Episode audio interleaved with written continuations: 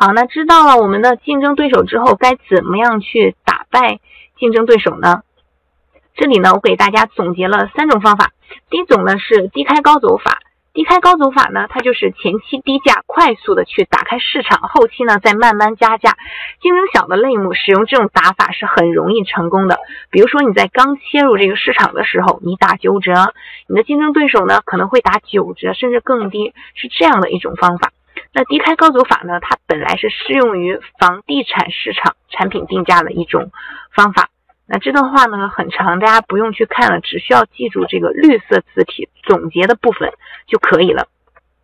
其实目前呢，在速卖通上还有很多卖家呢去使用这个低开高走法去打造爆款，并且收到的效果也是很显著的。那低开高走法它其实就是前期通过低价去抢的抢占一定的市场份额，后期呢再去小幅度的。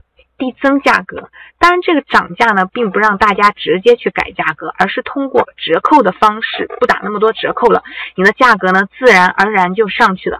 但是呢，不可以一直使用这种方式，前期打开市场的时候用，那后期有效果了，你就不要再用了。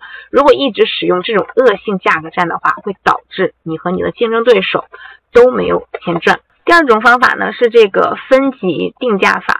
分级定价法呢，是指划分为至少两种以上的产品。第一种便宜呢，但是价值少；后面的只贵一点。随着价格的增加，价值越高。我们来看一下这个案例，图中给大家展示的这款产品呢，是一个 VR 眼镜。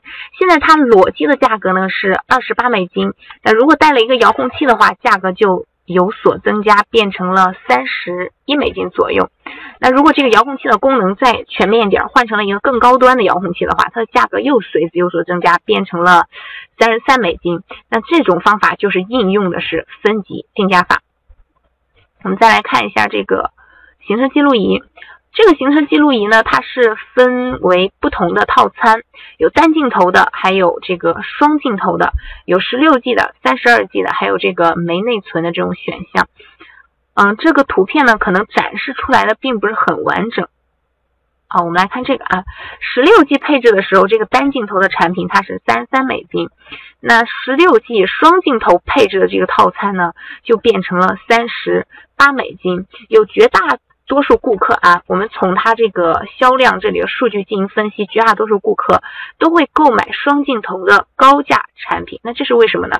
那很多顾客他们可能通过这个价值比较低的这个裸配的产品点进来之后呢，发现啊，明显是这个双镜头的更划算，我只需要再多花五美元就可以再多得到一个镜头。所以说呢，会有百分之六十八点五的顾客都会购买这个双镜头的高价的。产品，而且呢，这个三十二 G 内存卡的销售也很多。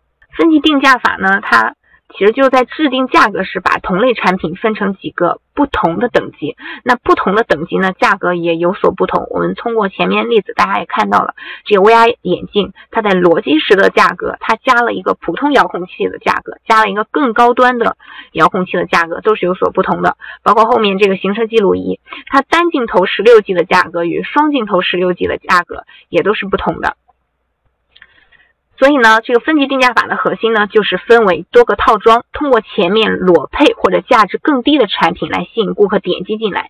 但这个低呢，并不是很低。比如说你设置一个一美金，那这样就属于 SQ 价格作弊了，是不行的。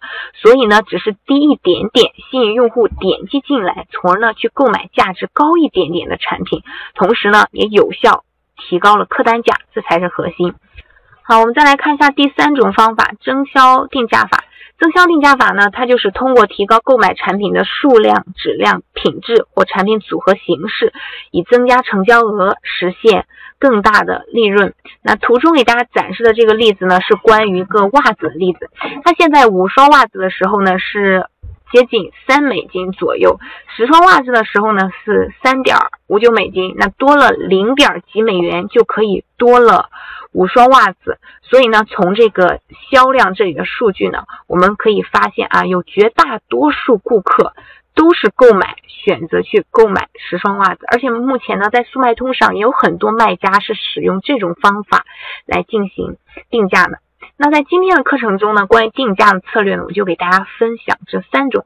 其实有关定价的策略还是有很多的。